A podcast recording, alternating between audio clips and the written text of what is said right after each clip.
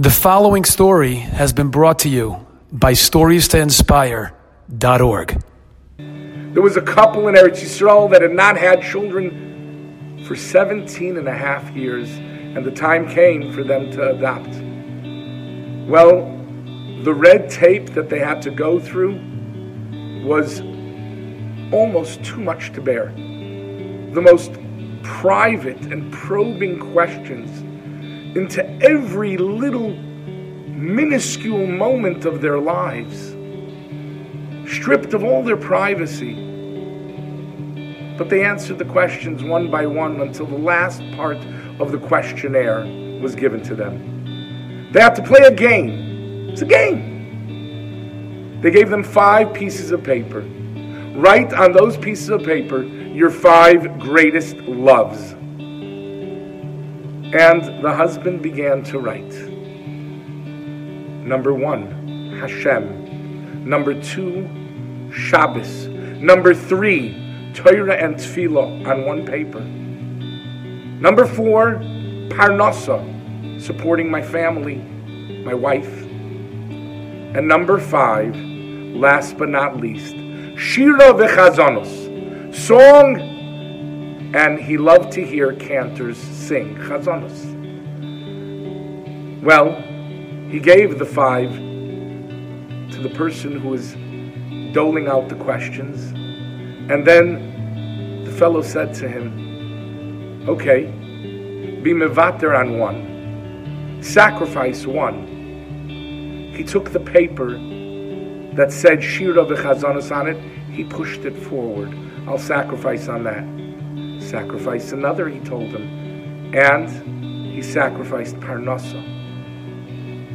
Sacrifice another. He looked at the papers.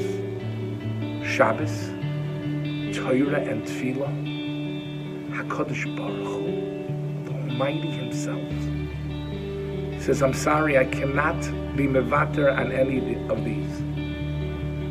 Fellow says to him, You don't understand. You have to complete the process. If you don't, you'll fail. And we can't proceed with the adoption.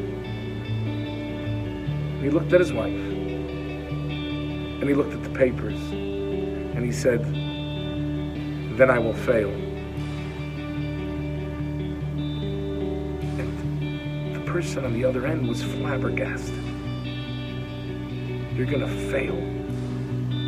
He says, Yes. I cannot be Mevater. I cannot give up on any of these three. Dejectedly, he walked out of the room together with his wife. They failed.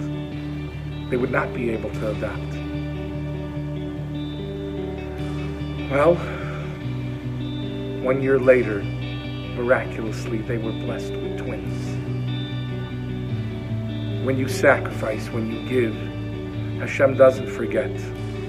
Not every story has this happily ever after ending. Sometimes we don't get to see the other end of the story. But we trust and we believe that you'll be rewarded. And you will. Give your whole heart and soul and watch, and hopefully you'll be blessed to see that reward given back to you.